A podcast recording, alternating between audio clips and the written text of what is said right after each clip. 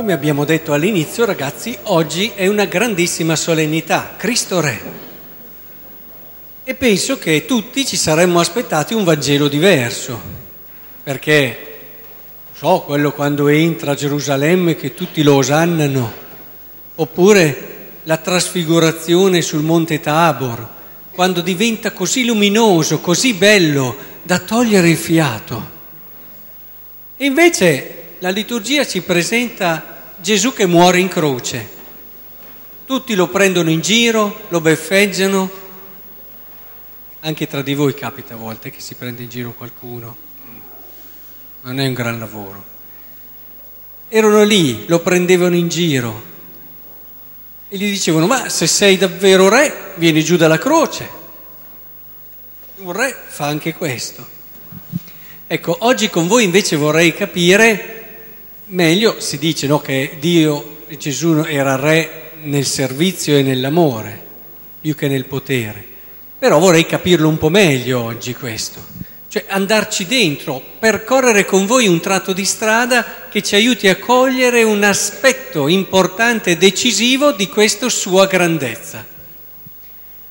Sapete qual è ciò che nel Vangelo viene narrato così bene e che è come il condensato di questo aspetto della grandezza di Gesù? Questo Vangelo è il condensato della fedeltà di Gesù. Secondo voi ci può essere una persona grande se non è fedele? Può fare anche le cose più straordinarie, ma se non è fedele... Allora che cosa succede? Succede che oggi vogliamo guardare la fedeltà di Gesù da tre prospettive. Gesù è stato grande perché è stato fedele a Dio, è stato grande perché è stato fedele all'uomo ed è stato grande perché è stato fedele a se stesso. Ecco, questo vorrei davvero vedere con voi oggi. Quel brano di Vangelo ci parla di tutte e tre queste fedeltà. La prima, la fedeltà a Dio. Gesù ha avuto dei momenti, ce ne parla anche il Vangelo, dove ha avuto proprio paura di quello che gli stava aspettando. Pensate, sapeva che avrebbe sofferto, che sarebbe restato solo, che i suoi l'avrebbero abbandonato, che forse peggio delle sofferenze, l'angoscia della solitudine, tanto che chiama i suoi apostoli, state qui con me a pregare un po' nell'orto degli ulivi.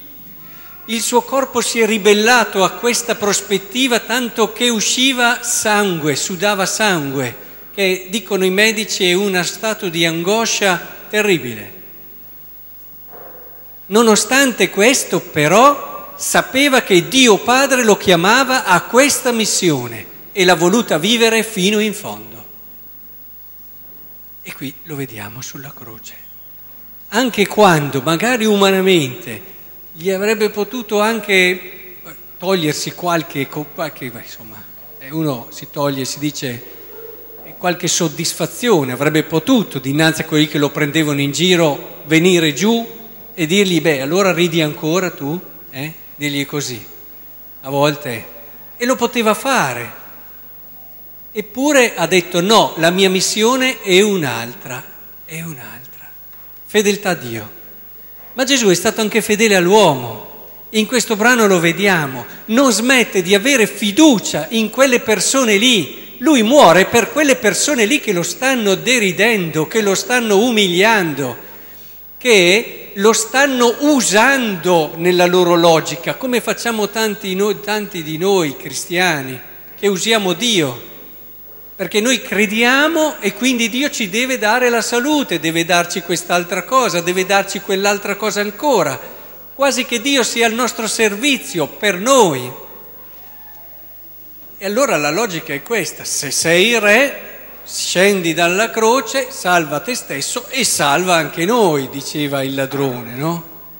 Questo concetto, quest'idea di religione che serve per star bene io, capitemi. La salute, ragazzi, è uno dei doni più grandi e guai a voi se la trascurate, perché quando comincia a venir meno ne capisci il valore, però non è il primo valore, ve lo ripeto spesso questo, non è il primo valore. Se noi pensiamo che Dio sia Dio perché ci debba garantire questo, non abbiamo compreso bene la religione e la fede.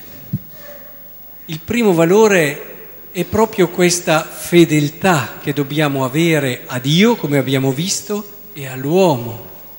L'uomo è decisivo, la persona, la fiducia che Cristo ha avuto nell'uomo, l'essere per l'uomo, per l'umanità, l'ha vissuta anche in questo momento, in questo momento così difficile. Pensate, secondo voi, quel ladrone lì, il secondo, il secondo, quello buono, chiamiamolo così, avrebbe mai avuto il coraggio di dire quello che ha detto se non avesse intravisto nella faccia tumefatta di Gesù ormai però due occhi che gli davano fiducia? No, è impossibile.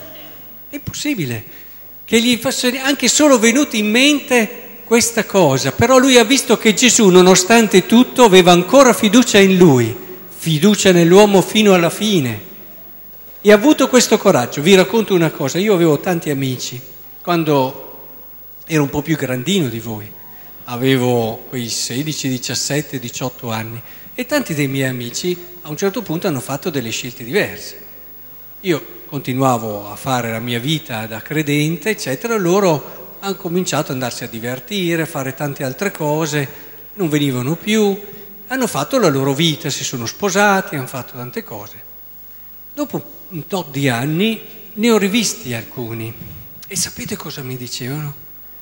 Mi dicevano una cosa, quasi tutti: guarda, ormai ero già sacerdote io, guarda Don Carlo, a te lo posso dire, eh, mi sono reso conto che non ho sempre fatto le scelte giuste e non sono così contento, penso che se avessi fatto delle scelte diverse sarei molto più contento, però non ce la faccio mica a tornare indietro, non ci riesco mica.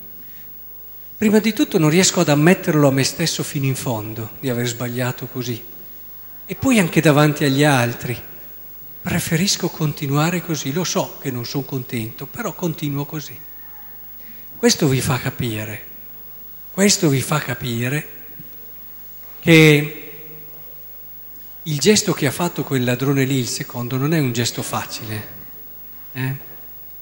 Perché non è neanche quello interessato, era più quello del primo ladrone, un gesto interessato che allora diceva alla fine stringi stringi tutto diventa buono, no?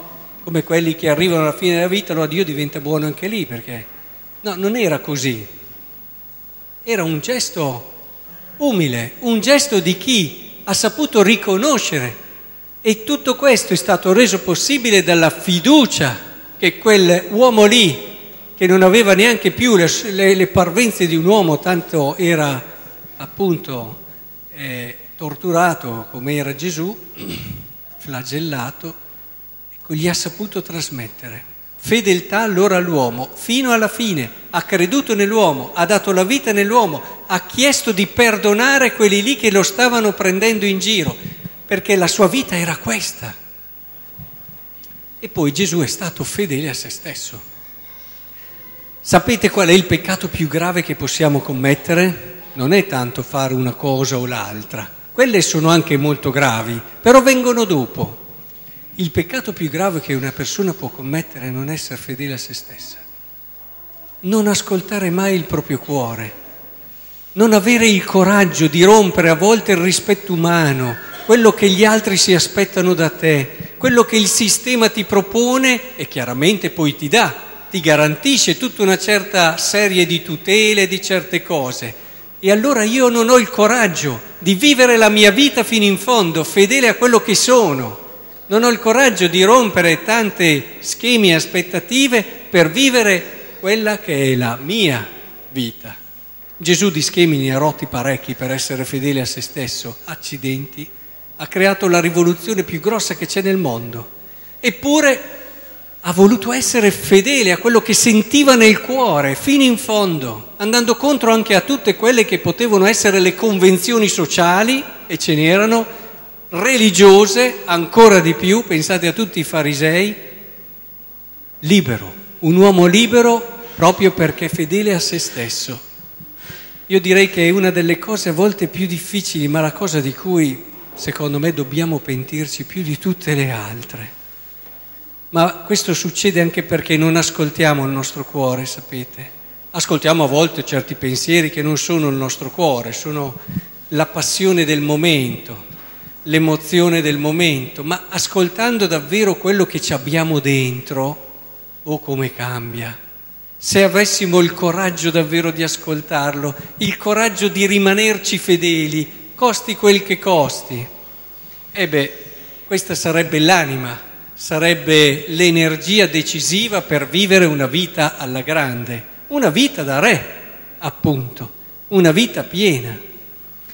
Ecco, penso proprio davvero che in queste tre grandi fedeltà noi ritroviamo la grandezza di Cristo. E se per caso ci è capitato di non essere sempre fedeli all'uno o all'altra, l'inizio del nuovo anno liturgico ci vuol proprio dire non è mai troppo tardi, non è mai troppo tardi. Se comprendo che la strada è questa, coraggio, coraggio. Avete visto l'ultimo ladrone, ha avuto tempo fino alla fine, quindi non siamo mai in ritardo per poter dare alla nostra vita questa meravigliosa trinità di fedeltà, chiamiamola così. E in questa armonia sono certo che scoprirete la vostra regalità, grandezza e bellezza.